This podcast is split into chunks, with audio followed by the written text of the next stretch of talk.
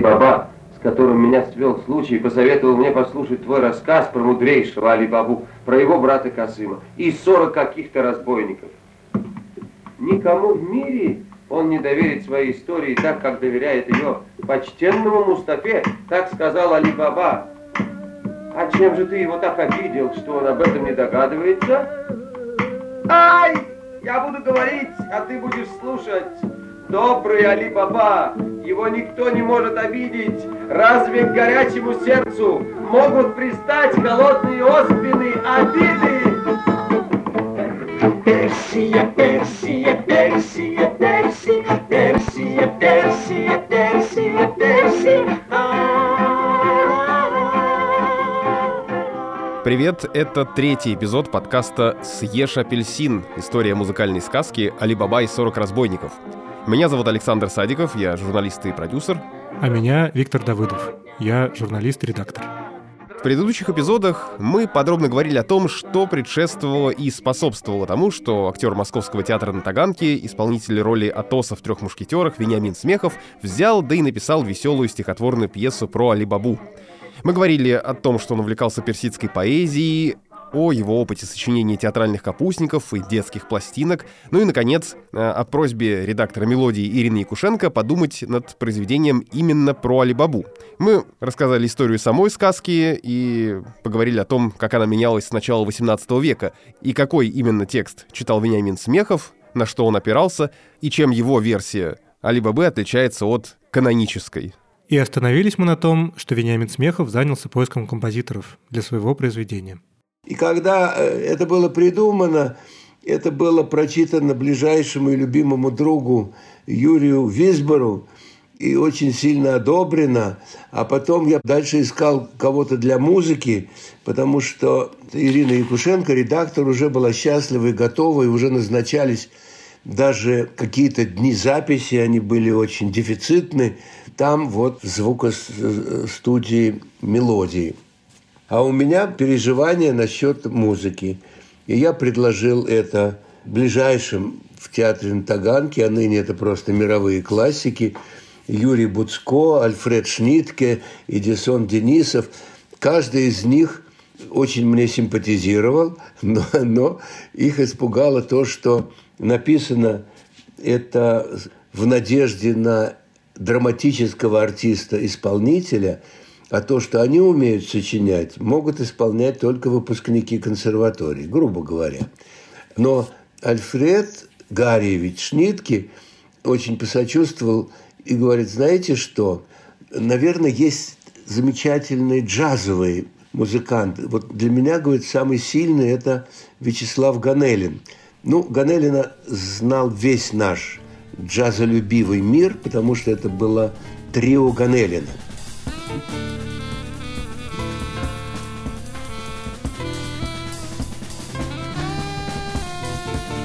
Они были в Вильнюсе, и они не спешили навещать Москву, потому что их бы там ну, не арестовали, но запретили бы все.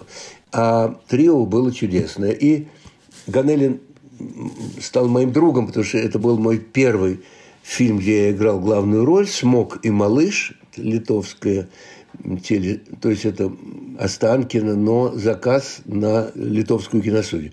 И он сочинил музыку к этому фильму и сочинил знаменитые песни моего героя «Смок и малыш». Когда лихим ковбоем был, красоток нежных я любил, но, скажем, сотню или две и больше ни одной. И словно-словно кто-то правит мной, Стоит, стоит все время над душой И шепчет больше ни одной. И шепчет, я шокирован тем фактом, что в фильме «Смок и малыш» герой Смехова говорит не его голосом, а голосом другого актера.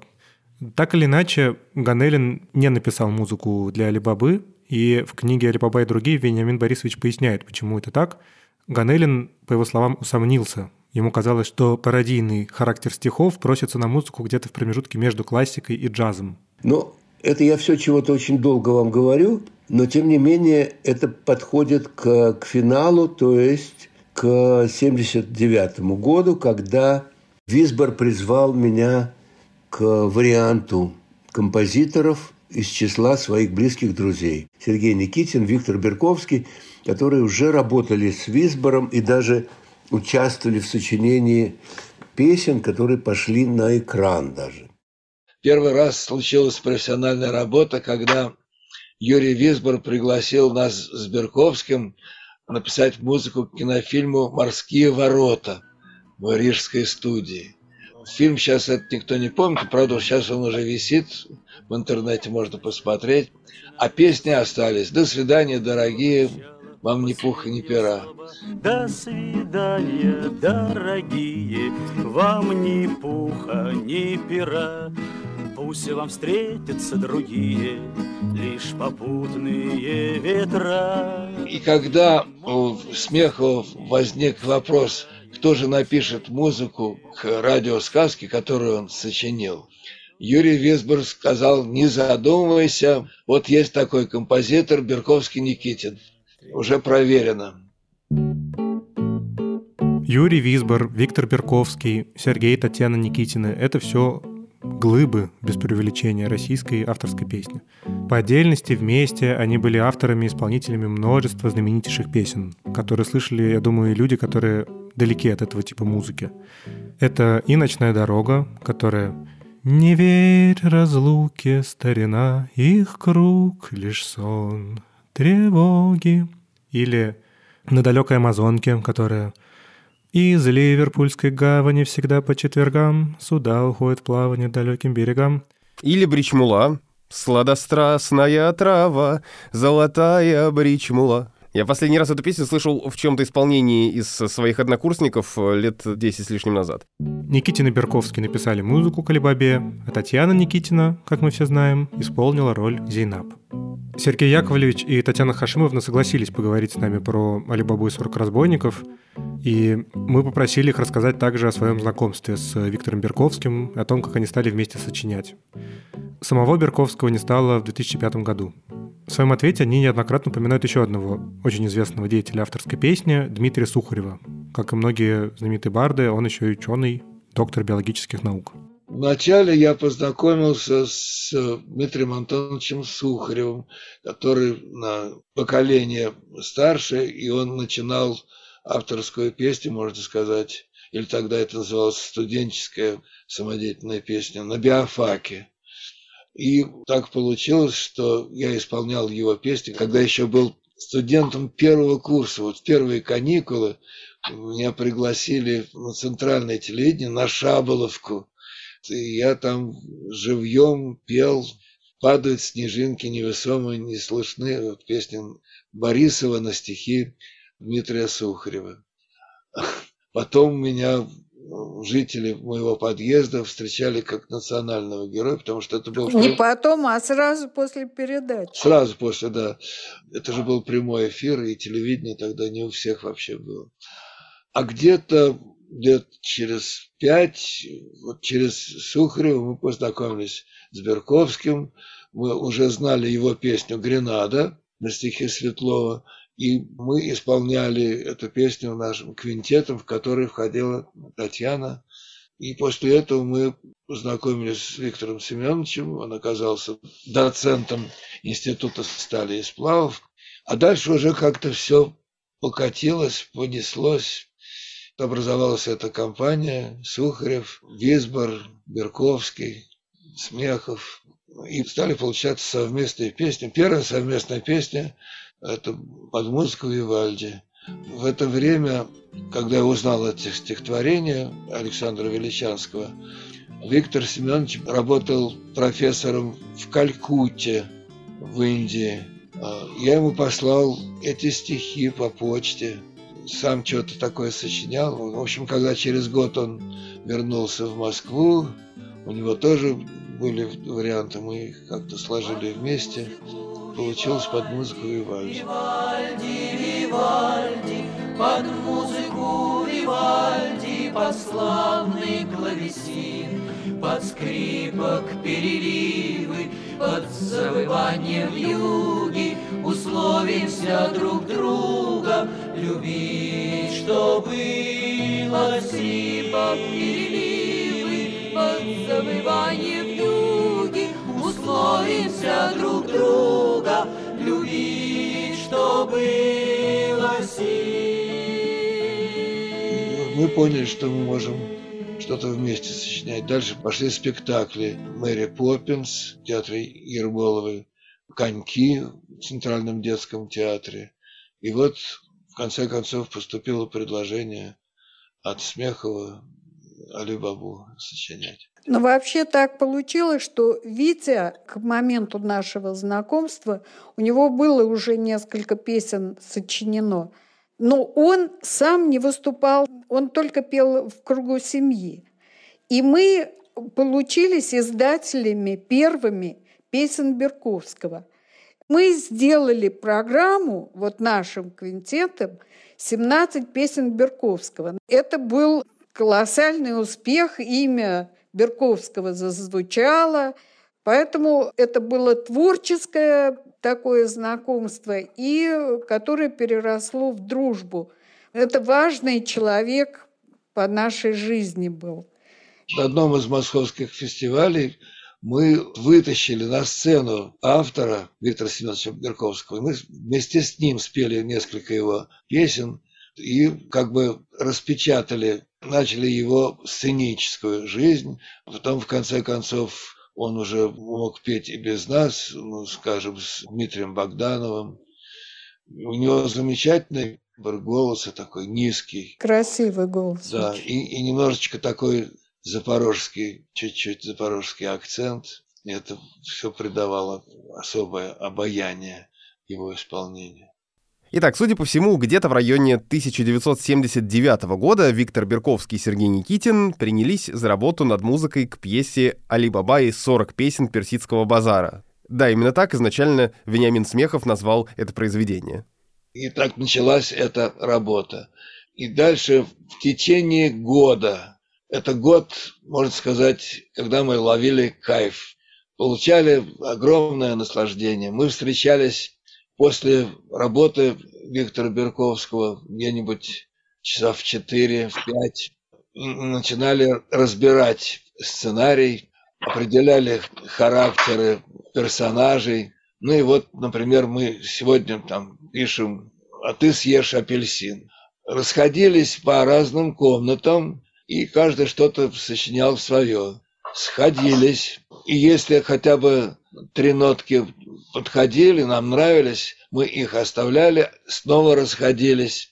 И вот таким образом, путем последовательных приближений, мы приходили к какому-то консенсусу, можно сказать, общему результату, и тут же записывали это на магнитофон. Уже тогда кассетники были. Вот. А вечером приходила супруга Берковского, мы ей показывали, потом Татьяне показывали, проходили, что называется, ОТК, отдел творческого контроля, а, и приступали к следующему номеру. Вот так это длилось почти год. Как пишет Вениамин Смехов, и как он нам рассказывал, я вот хочу просто, чтобы подтвердили или развеяли этот миф, что вы сказали, что напишете эту музыку за два месяца, а написали за два года. так ли это? Нет, а год, на самом деле год. Это просто у него так риф... У него год за два пошел. Рифмовались два месяца и два года. Год. Что меня впечатлило, это то, что они писали музыку вместе, расходясь по разным комнатам. Не могу сказать, что я много знаю про то, как обычно люди пишут музыку вместе. Но вот, например, есть э, про Леннона и Маккартни очень известная выражение про то, как они писали музыку в начале карьеры. Eyeball to eyeball, глаз напротив глаза. То есть, сидя вместе в одном помещении, безусловно, э, сочиняли музыку. А здесь совершенно другой метод. Скажите, пожалуйста, э, я правильно понял из примера, который вы привели, что вы одновременно работали над одной песней, но в разных комнатах? То есть... Да, да, да. Это был метод такой, отработан нами. Были до этого совместные работы, так что у нас уже была отработана методика. Вы перед этим договаривались хотя бы о чем-то? Или каждый был как чистый лист и... Э, Нет, ну мы вначале находили ритмический рисунок вместе. Угу.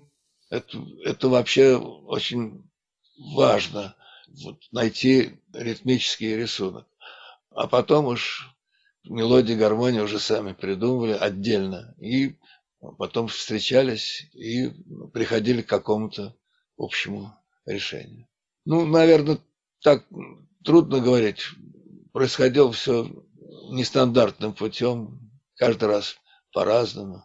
Ну, скажем, мы бесшумная команда, злая банда, атаманда. Я не помню, кому это в голову пришло процитировать танец с саблями Хачатуряна, но это было там... Мне кажется, что это просто просилось.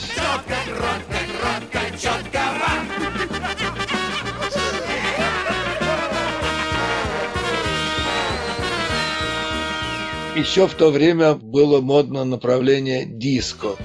Поэтому, в общем, многие номера именно в этом ключе звучали. Вы их планировали так на этапе сочинения уже, или это уже когда вы работали с аранжировщиком ансамбля «Мелодия»? Это, конечно, все на этапе сочинения. И для аранжировщика это был Игорь Контюков, замечательный музыкант. Мы записали ну, все, что мы придумали, и в том ритме, и в той манере, в которой нам хотелось бы. И Игорь Контяков все прекрасно воспроизвел. Наверное, это было бы для особых любителей специальное слушание, послушать наш оригинал и результат. Вот. Мне, мне кажется, что там очень все близко. Саш, мы же с тобой и есть особые любители. Да, Сергей Никитин сказал послушать наш оригинал и результат. И сейчас мы попробуем это сделать, потому что у нас есть такая возможность. Да, нам удалось найти копию рабочих материалов Никитина Берковского в интернете. Вы слышали их фрагмент в начале эпизода, и речь, судя по всему, про демонстрационную пленку. На жаргоне музыкантов ее еще называют демо. Это такой очень удобный для авторов способ показать свою работу, не знаю, другим музыкантам, например, или продюсерам – мне кажется, вот, по крайней мере, в среде рок или поп-музыки, где люди часто не пользуются нотной записью, это особенно эффективный способ. В частности, он э, позволяет сразу показать интонацию, с которой песня должна быть исполнена и так далее. Тем более, что нотной грамотой владеют далеко не все. В чем ценность таких материалов? Дело в том, что иногда демозаписи довольно сильно отличаются от того, что получается в итоге, и если их сравнивать, можно судить об эволюции произведения. И здесь на самом деле то же самое. Пленка Берковского-Никитина действительно много говорит нам об эволюции сказки. Запись длится чуть больше часа, а финальная пластинка, напомню, около полутора часов. Здесь, понятное дело, почти нет диалогов, но представлены почти все музыкальные номера. В некоторых песнях есть заметное отличие от финального варианта. И касаются они прежде всего редактуры. То есть там есть фрагменты, которые на пластинку не попали. Может быть, их убрали на этапе записи, может быть, их убрали уже на монтаже. Вот, например, в конце вступительной песни «Персия, Персия» был такой рефрен. Потому что персидский базар, потому что персидский базар, потому что персидский базар,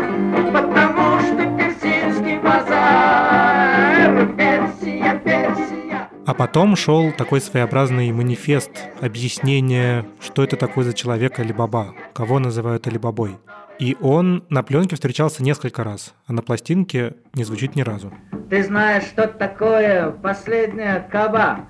Это в переводе последняя рубашка. Тот, кто отдает ее и счастлив на распашку, того в народе называют Алибаба. А есть э, на этой демо-записи и замечательные совпадения с пластинкой, которые показывают, что Берковский и Никитин заранее продумали очень многие элементы и аранжировки, и в целом музыкального оформления. Вот, например, там есть момент, когда Зейнаб ждет Алибабу домой и очень волнуется, а потом он появляется на горизонте, и ее песня затихает, а песня Алибабы выплывает. Гора давным-давно черным-черно, наверное.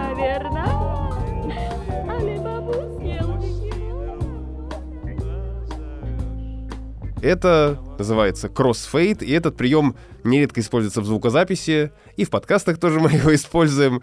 Это когда два фрагмента должны наплыть друг на друга, и обычно они записываются отдельно, а потом их сводят вместе. Постепенно один делают тише, а другой громче. То есть один выплывает из-под другого. Мгм. И это чисто студийный прием. Живьем довольно трудно э, и неудобно это исполнять. И довольно неожиданно, что на этом демо мы слышим это, этот кроссфейд. В давным-давно наверное, А во дворцах спит каждое окно, наверное, А рыбу съел дикий волк давно, наверное, В горах давным-давно черным черно, наверное, В горах давным-давно черным черно, наверное, А рыбу съел дикий волк давно, наверное, А во дворцах спит каждое окно, наверное, в горах давным-давно черным черно, наверное, а рыба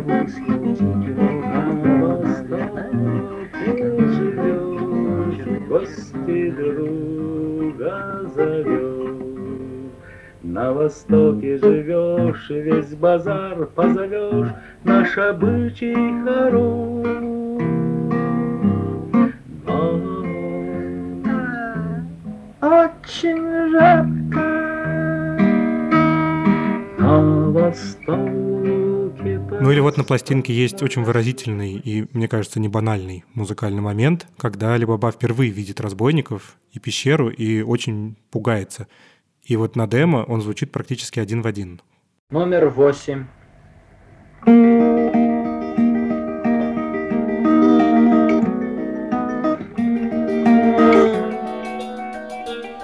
Хочешь верь своим глазам, хочешь не верь. Всех пустил к себе Сезам и запер дверь. Ну и чудеса в горах, я вам скажу, Весь зарылся я в дровах и весь дрожу, Что за люди, что в мешках. И почему сыну сыну, Что за ястреб одноглазый, Почему сыну сыну, Что за дверь в горе как страшно, Почему сыну сыну, У Али-Бабы слова дрожат, дрова дрожат с ним, с ним. Что такое Сим-Сим? Дашь ответ, гора, на это? Ухожу. Если только до ответа додрожу. Сим-сим, Сезам, откройся.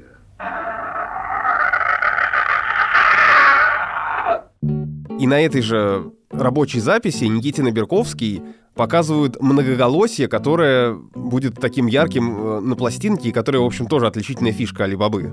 Вообще, для меня как обывателя авторская песня не очень ассоциируется с многоголосием, хотя, например, мои любимые барды Иващенко и Васильев, они на два голоса пели очень часто.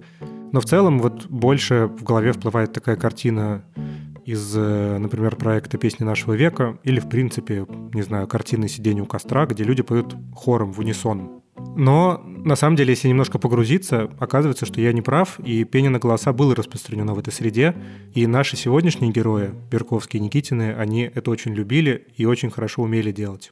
О любви Берковского к многоголосию нам рассказал Барт Дмитрий Богданов, который много лет был партнером Берковского по сцене, а еще был участником ансамбля «Sky», который зародился в агитбригаде биофак МГУ в конце 70-х годов, и в этом ансамбле постоянно пели на голоса. Между прочим, в том числе под влиянием никого иного, как Сергея Никитина, у которого был вокальный квартет, а потом вокальный квинтет. Ну, во-первых, сразу отпарирую по поводу песен нашего века, поскольку к этому я тоже имею абсолютно прямое отношение последние 25 лет. Там принципиально была у нас договоренность, что мы поем хором. Мы поем просто, чтобы этому было легко подпевать. И, и чтобы народ не вслушивался, как мы поем, а вовлекался в действие. И хоть меня Берковский торжественно обзывал хормейстером этого проекта, конечно, никакой особой функции у меня там не было, кроме следить за тем, чтобы было чисто. Что касается Ская, то там действительно есть очень иногда прям сложные вокальные конструкции, которые просто даже непрофессионал, наверное, и сочинить-то не может. Но это все следствие увлеченностью тогдашней поющей университетской братьи, и связано это с огромным успехом квинтета Сергея Никитина. А У Сергея сначала был квартет мужской, а потом квинтет. Две девочки, три мальчика. И Сергей Яковлевич невероятно талантливый музыкант. Он сразу сочинял очень интересные вокальные аранжировки. И заслушавшись вот этим шикарным совершенно коллективом, э, у него появилось много последовательностей. И Скай в этом смысле был один из как раз из этой череды. Через Сухарева мы попали в эту тусовку великих того времени, активных Никитин, Берковский, Сухарев, Визбор, Дулов и так далее. И ну, как-то мы рядом где-то там сидели, иногда пели их песни, а такое уж совсем сочное, прямое знакомство с Виктором Семеновичем у меня случилось на конкурсе авторской песни, где он был председателем жюри, а я э, молодым участником и из-под халимажа спел его песню, за что получил первую премию. И так уже мы, так сказать, уже лично совсем близко познакомились в 1978 году. И тогда же уже он э, положил глаз на ансамбль «Скай», а он всегда любил какое-то совместное действие, и он всегда хотел полифонической музыки.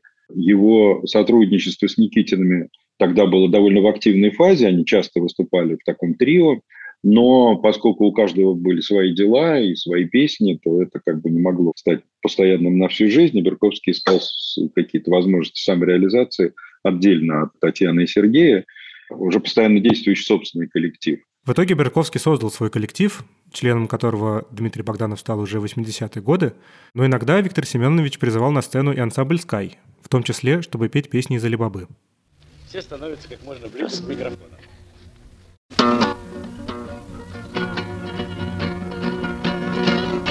Персия, Персия, Персия, Персия, Персия, Персия, Персия, Здравствуйте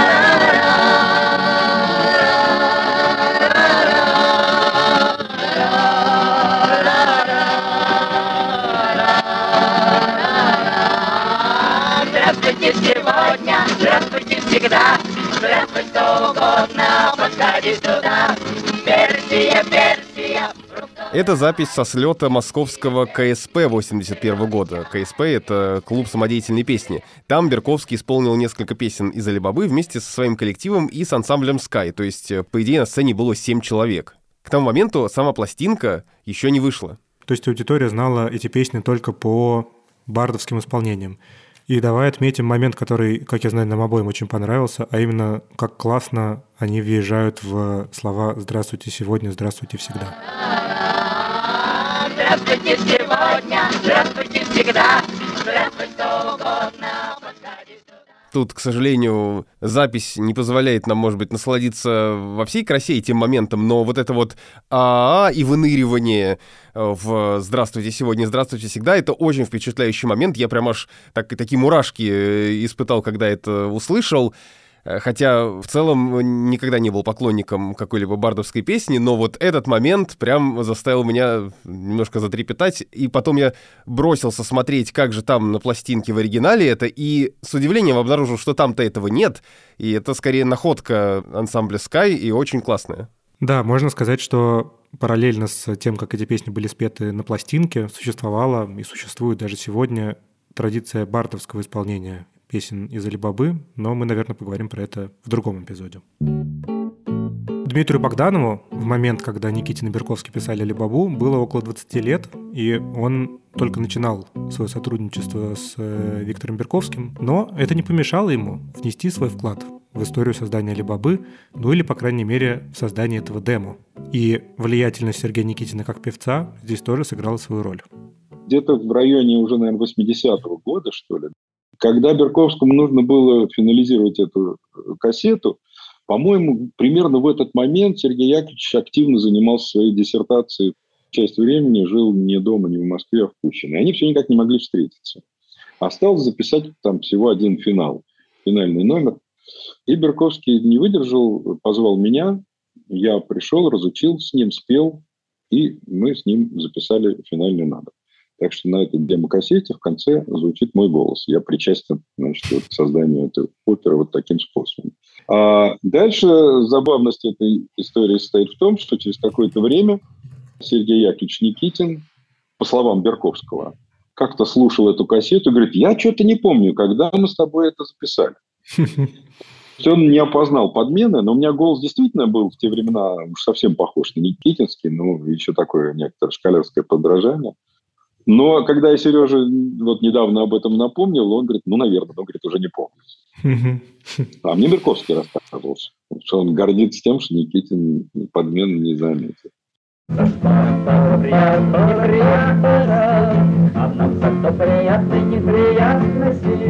Что шли дожди опасности, ужасности, Что после них сияет небоясности.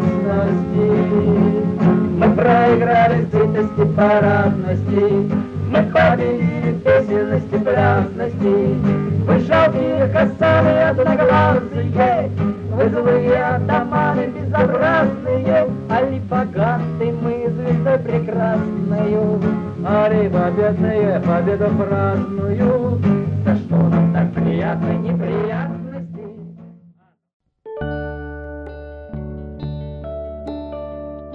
Ну и, наконец, мне очень нравится, как на этом демо звучит моя любимая, на самом деле, мелодия из Алибабы. Это тема пещеры. Если ты помнишь, когда Алибаба впервые появляется в пещере, звучит такая очень нежная мелодия, и она повторяется, когда Касым попадает в пещеру, правда, уже звучит немножко быстрее, и, наконец, она звучит в конце, когда Фатима готовится убить Хасана. Да, мне она все время почему-то напоминает какой-то французский шансон Джо Дассена. Номер восемь штрих.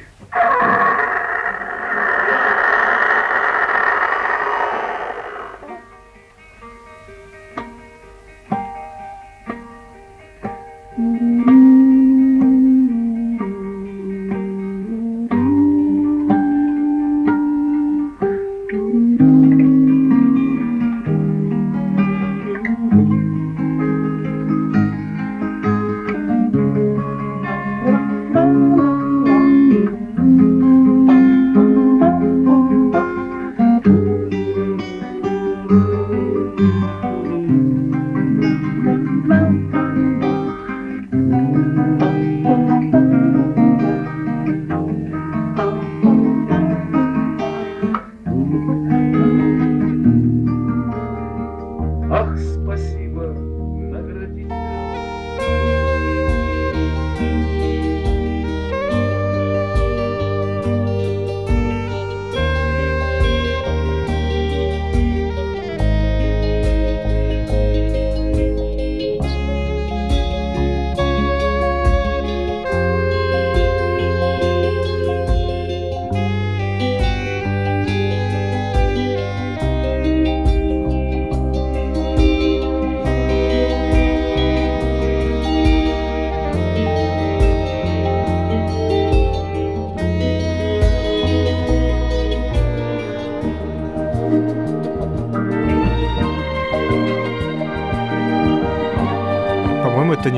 красивая, светлая мелодия. И что меня потрясает, именно с точки зрения художественного замысла какого-то, да, это что эта чистая музыка звучит в момент, когда персонажи видят сокровища, деньги, грубо говоря, да. Мы, слушатели, как бы привыкли, и Алибаба, по идее, такой же, да, человек, ценить не богатство, а что-то духовное.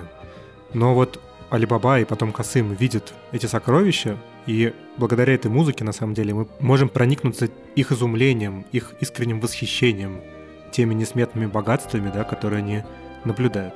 Ну, Алибаба и Касым, они же э, все-таки, даже, мне кажется, Касым э, на фоне этой музыки, они восхищаются этими сокровищами, Алибаба, может быть, в большей степени, не как э, предметом богатства, которым они могут завладеть и стать еще богаче, жить лучше и так далее. Первая мысль у них просто, боже мой, какая красота вокруг. И, наверное, это, может быть, еще э, музыка отражает, что они просто э, вот именно с духовной точки зрения восхищены тем, какое все это вокруг блестящее, красивое и великолепное. Все в коврах. Я сам удивляюсь и сам себе, можно сказать, нам уже с Берковским завидую, что такая вот мелодия получилась. Ну вот, ну хотелось создать атмосферу какого-то Волшебства. волшебства. И вот, мне кажется, удалось там такие не- нестандартные гармонические ходы и мелодические. А Игорь Контяков это все совершенно правильно понял и воплотил, ну, мне кажется, замечательно. Там э, соло играют на сопрано-саксофоне, который, который близок к восточному звучанию, да, на нем можно. Сопрано-саксофон – это, в общем-то, кларнет, только металлический. И на нем можно и зурну изобразить, и, соответственно, всякие мелизмы там делать характерны для восточной музыки. Сергей Никитин упомянул характерные для восточной музыки мелизмы. И, конечно, пресловутые восточные мотивы — это тема, к которой нам раз за разом приходится возвращаться, говоря про Алибабу и 40 разбойников. В прошлом эпизоде мы упоминали, как француз Антуан Галан 300 с лишним лет назад на свой лад овосточивал текст сказки, чтобы представить своему европейскому читателю фабулу, которую он узнал от молодого сирийца Ханны Диаба. Вероятно, даже имя Алибаба появилось в рамках этого процесса. Вероятно, оно казалось Антуану Галану почему-то более подходящим, чем изначальный Хаджа Баба. Репрезентация европейскими авторами обобщенного Востока, эксплуатация восточных, в кавычках и без, образов и тем, особенно в контексте колониализма и межнациональных, межэтнических отношений, в том числе в России и Советском Союзе, это предмет для важного разговора, и мы такой разговор обязательно проведем. Мы эту тему обсудим не сейчас, а в седьмом эпизоде с исследователем стран Центральной Азии Сергеем Абашиным. Да, понятно, что некоторые пародийности, гротескность, которые слышны на пластинке «Алибаба и 40 разбойников», которые звучат в том числе при изображении в кавычках «восточных людей», они могут сегодня показаться уместными не всем слушателям. И, конечно, каждый сам решает для себя, что для него приемлемо. Как ты уже сказал, мы обсудим это позже, но если говорить конкретно про Алибабу, то я, конечно, предвзят, потому что я фанат произведения, но мне кажется, что и из пластинки, и из всех интервью следует, что авторы, даже когда шутили, делали это исключительно с любовью к предмету шутки. Что, конечно, само по себе не является каким-то оправданием для шуток, если они кому-то не нравятся. Наверное, также заслуживает внимания, что многие из авторов, из исполнителей ролей были довольно-таки хорошо знакомы с жизнью в советских регионах, которые, наверное, при желании можно назвать частью вот этого обобщенного советского Востока, Кавказа и Центральной Азии – в частности, Татьяна Никитина в девичестве Садыкова родилась и выросла в Душанбе. Кроме того, мне кажется, что создатели пластинки решали вполне определенные творческие задачи и не могли обойтись без, э, в кавычках, восточных мотивов и без пародийности. То есть это явно была бы другая пластинка, и, скажем так, развлекательный компонент был бы в ней значительно ниже. И, наконец, мне кажется, то, что Алибаба в принципе родился в Париже, в каком-то смысле не оставляет шанса любой адаптации этой сказки избежать стереотипов о Востоке, не использовать их. Любая адаптация, будь то фильм, пластинка или пересказ, будут воспроизводить эти ориенталистские клише и изображать в кавычках «Восток». Но так или иначе, повторюсь, авторам нужно было изображать Восток, и, к счастью, мы можем послушать, что они сами говорили про это, и даже не сейчас, а вот 40 лет назад, когда работа над пластинкой только шла. Дело в том, что, как мы уже говорили, и Берковский со своим коллективом, и дуэт Никитиных еще до выхода дисков включили песни из Алибабы в свои репертуары и, как следствие, рассказывали о произведении зрителям на своих концертах. Вот, например, что говорил Сергей Никитин на концерте в начале 80-го года. И вот сейчас если все будет хорошо, значит, э, э, в ближайшее время будет записываться пластинка такая на фирме «Мелодия». Будет она называться «Алибаба и 40 песен персидского базара». Сценарий написал актер театра на Таганке Вениамин Смехов. Это, в общем, такие псевдо-восточные игры. Мы с вами получали большое удовольствие, когда играли в это. Ну, а вот что он рассказывал два года спустя, незадолго до выхода пластинки. Дело в том, что восточная тематика вот нашей семье э, не чужда. Ну, наверное, уже это всесоюзно известный факт, что Татьяна Никитина имеет девичью фамилию Садыковой, родом она из Душанбе, э, э, папа ее таджик. Вот, и поэтому все это как-то помогает нам проникнуть э, вот в атмосферу восточные сказки. Мне приходилось бывать в гостях в Душанбе у, у тестя и тещи. Как вы предполагаете, мне там работать не приходилось. Сидишь в тени, плов, шашлык, чай.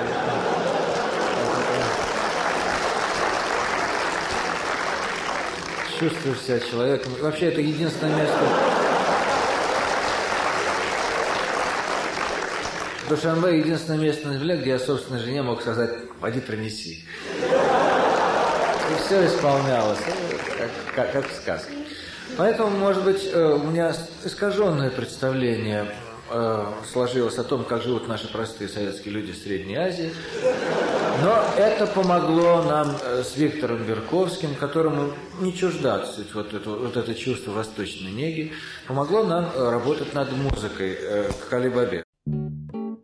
На самом деле, эта тема изображение Востока поднимается прямо и на конверте самой пластинки в аннотации, которую написал Зиновий Герт и которую мы не раз упоминали и будем упоминать в этом подкасте. Там есть такие слова, что Берковский и Никитин, цитирую, «годами искали меру стилизации, ироничности в изложении восточных мотивов для современного слушателя». Конец цитаты. Мы, э, Сергей и Татьяну, попросили пояснить, что Зиновий Герт имел в виду, ну и заодно рассказать непосредственно про создание образа Востока в музыке. Ну, это не формулировалось вот так вот словами ставить, поставить задачу, образ Востока. Это получалось совершенно естественным образом. Конечно же, мы же были наслышаны. Я в Душанбе много раз бывал, и там много слышал местной музыки. Сереженька, можно я встряну? Да, пожалуйста. Ну вот опыт э, взаимоотношения, так сказать, с Востоком – он начался с э, шутливой песни, которую написал не Сергей, а Огневцев. Э, они с Берковским написали мне поздравления э, ко дню рождения «Хорошо жить на Востоке». И вот там Сергей пел как восточный певец, и звукоизвлечение, и вот эти все интонации, хотя это была такая шутливая, любовная пародия европейцев, как они слышат Восток.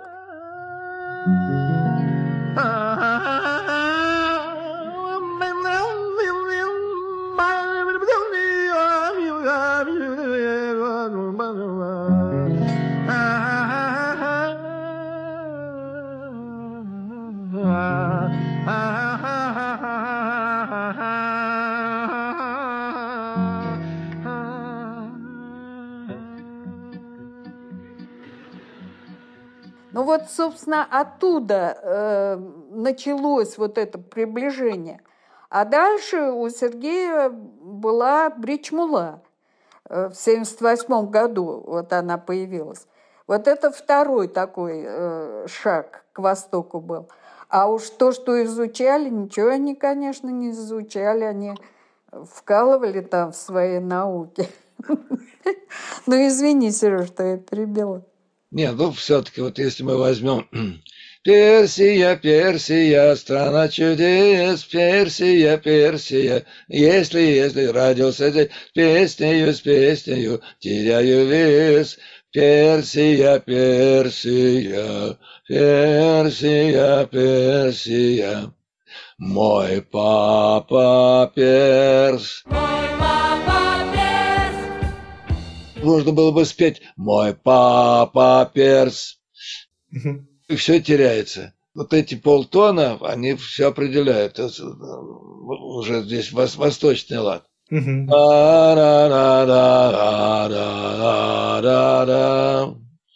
Ну вот. Поэтому стараюсь придерживаться этих ладов. Еще одна секунда музыкального занудства. Интересно заметить, что в концертной версии коллектива Виктора Берковского этот самый момент исполнялся не с восточным ладом, который показал Сергей Яковлевич, а как раз более привычно. Может быть, потому что им было удобнее это для пения на голоса. Персия, Персия, Персия, Персия, Персия, Персия, мой папа Перс.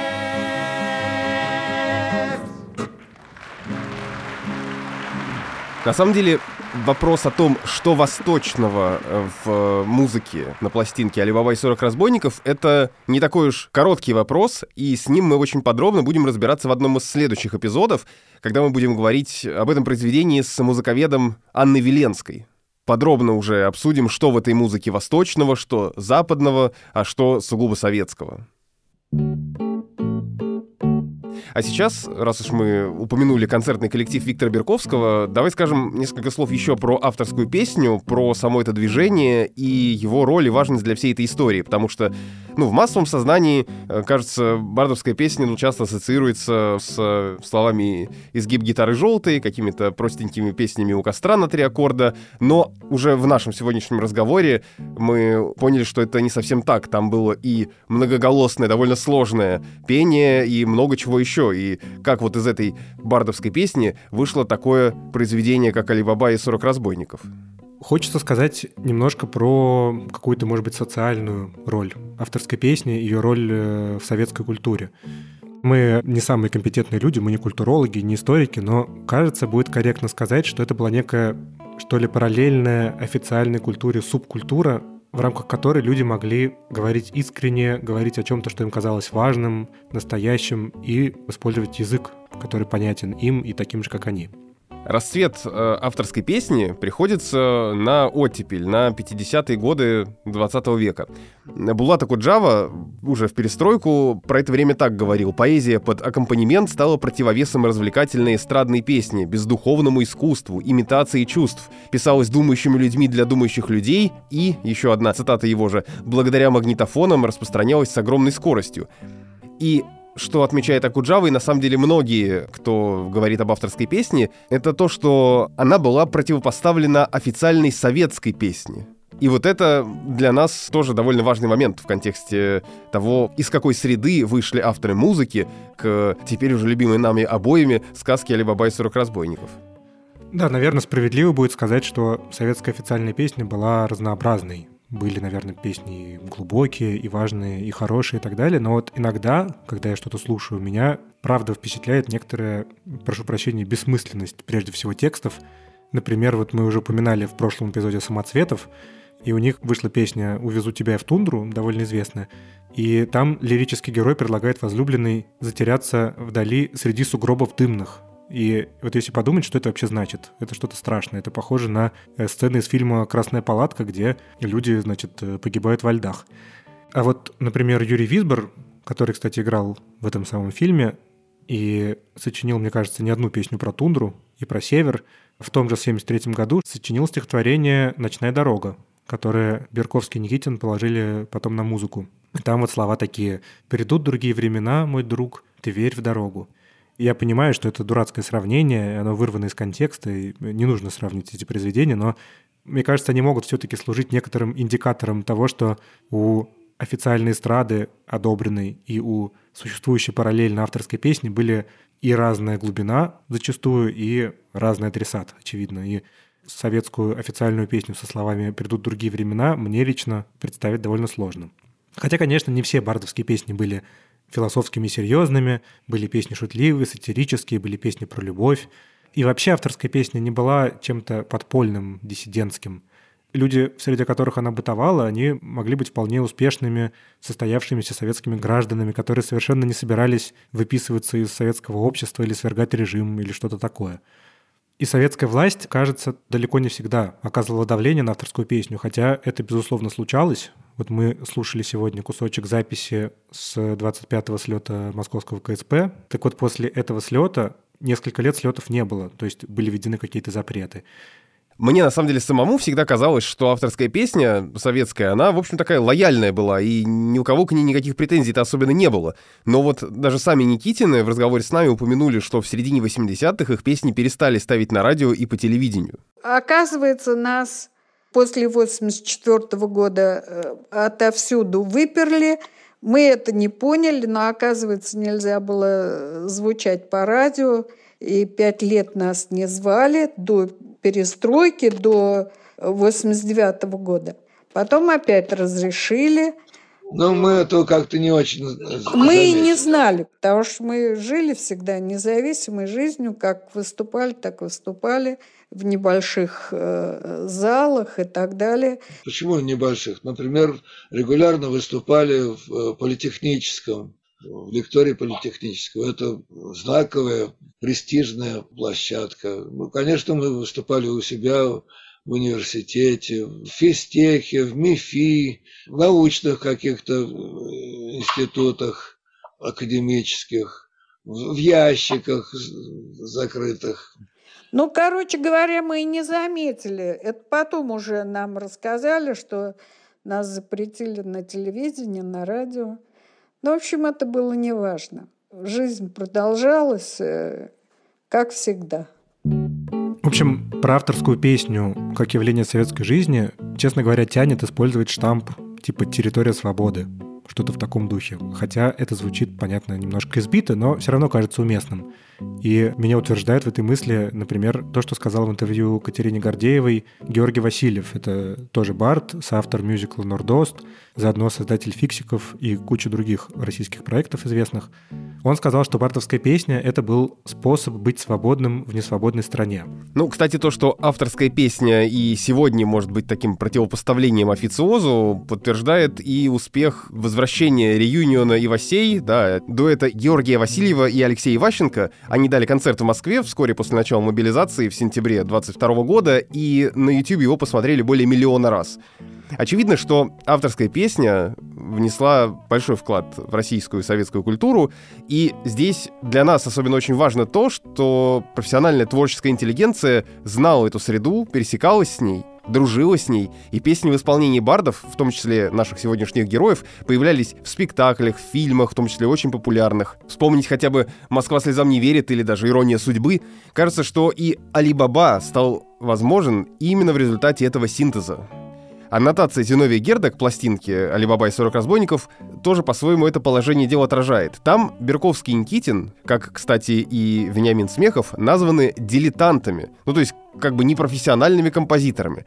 Но понятно, что едва ли это характеристика их творчества. Это скорее просто отражение советских реалий, где существовал союз композиторов, э, и вот там были некие официальные профессиональные композиторы, а это были дилетанты, ну просто потому, что они не относились к самой системе.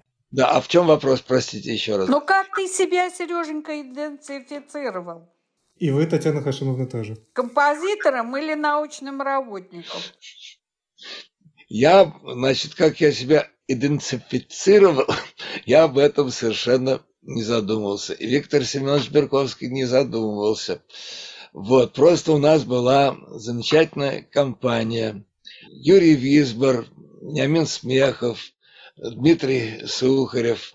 И что-то такое варилось, можно сказать, в одном котле. Конечно, Тогда все работали на настоящих работах. И никаких вопросов об этих хобби, что важнее, не стояло. Виктор Семенович был профессор в Институте стали и сплавов. Мы работали просто младшими научными сотрудниками в академических институтах. В этом смысле мы действительно были дилетанты. Понимаете, мы вообще жили всегда как птицы. Мы никогда не анализировали, что вот это вот новая ступенька, это привело к чему-то там, к развитию. Может от того, что раньше особенно было две работы. И поэтому, ну, так-так, а не так, то не так. Вот, вот и все. Персия, Персия, фруктовый рай, персидские персики, зеленый чай. Если я, если я родился здесь, Персия, Персия, страна чудес, здесь снова Персия. И дальше в течение года, это год, можно сказать, когда мы ловили кайф, получали огромное наслаждение. Мы встречались после работы Виктора Берковского где-нибудь часа в 4, в 5 начинали разбирать сценарий, определяли характеры персонажей. В общем, так и писалась эта музыка. После занятий наукой на основной работе, вечерами, в течение года, как, как мы выяснили, не двух все-таки. А люди просто от этого кайфовали. Кайфовали, и, кстати, денег за свою работу они тогда не получили ни Никитин, ни Берковский. Как, кстати, и Татьяна Никитина. В результате родилась эта чудесная музыка, и следующий этап, после того, как у нас есть музыка, есть текст, ну, в общем-то, все уже готово, осталось записать. Следующий этап — это запись, и вот ей уже занимались совсем не дилетанты, а супер-мега-профессионалы, по крайней мере, так мы точно можем сказать про музыкантов ансамбля «Мелодия» под управлением Георгия Гороняна и про большинство исполнителей главных ролей, профессиональных актеров. Ну, есть и более загадочные участники записи, например, некий вокальный ансамбль «Панорама» под управлением Михаила Ганеева. Кто это? Кто эти люди? Вот об этом мы поговорим в следующих эпизодах подкаста «Съешь апельсин». С вами были Виктор Давыдов и Александр Садиков. Оставайтесь с нами, подписывайтесь на этот подкаст в тех приложениях, в которых вы слушаете подкасты, и не забудьте рассказать об этом своим друзьям. Поставить лайк, где это возможно, или просто оставить комментарий. Так вы поможете подняться нашему подкасту в приложениях, и его увидит большее количество людей.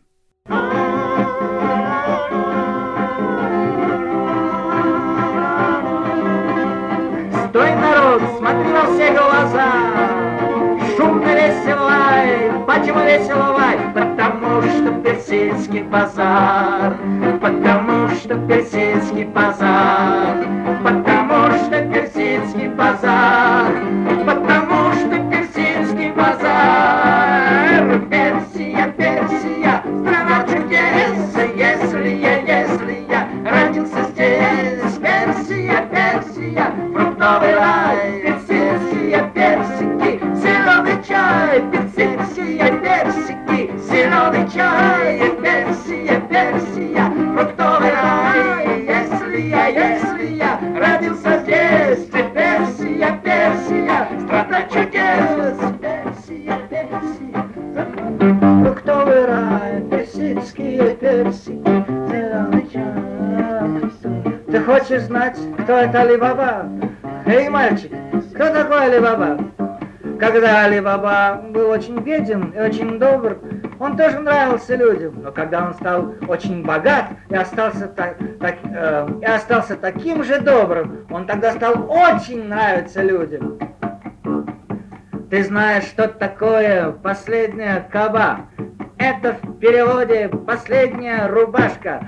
Тот, кто отдает ее и счастлив на распашку, того в народе называют Али-Баба.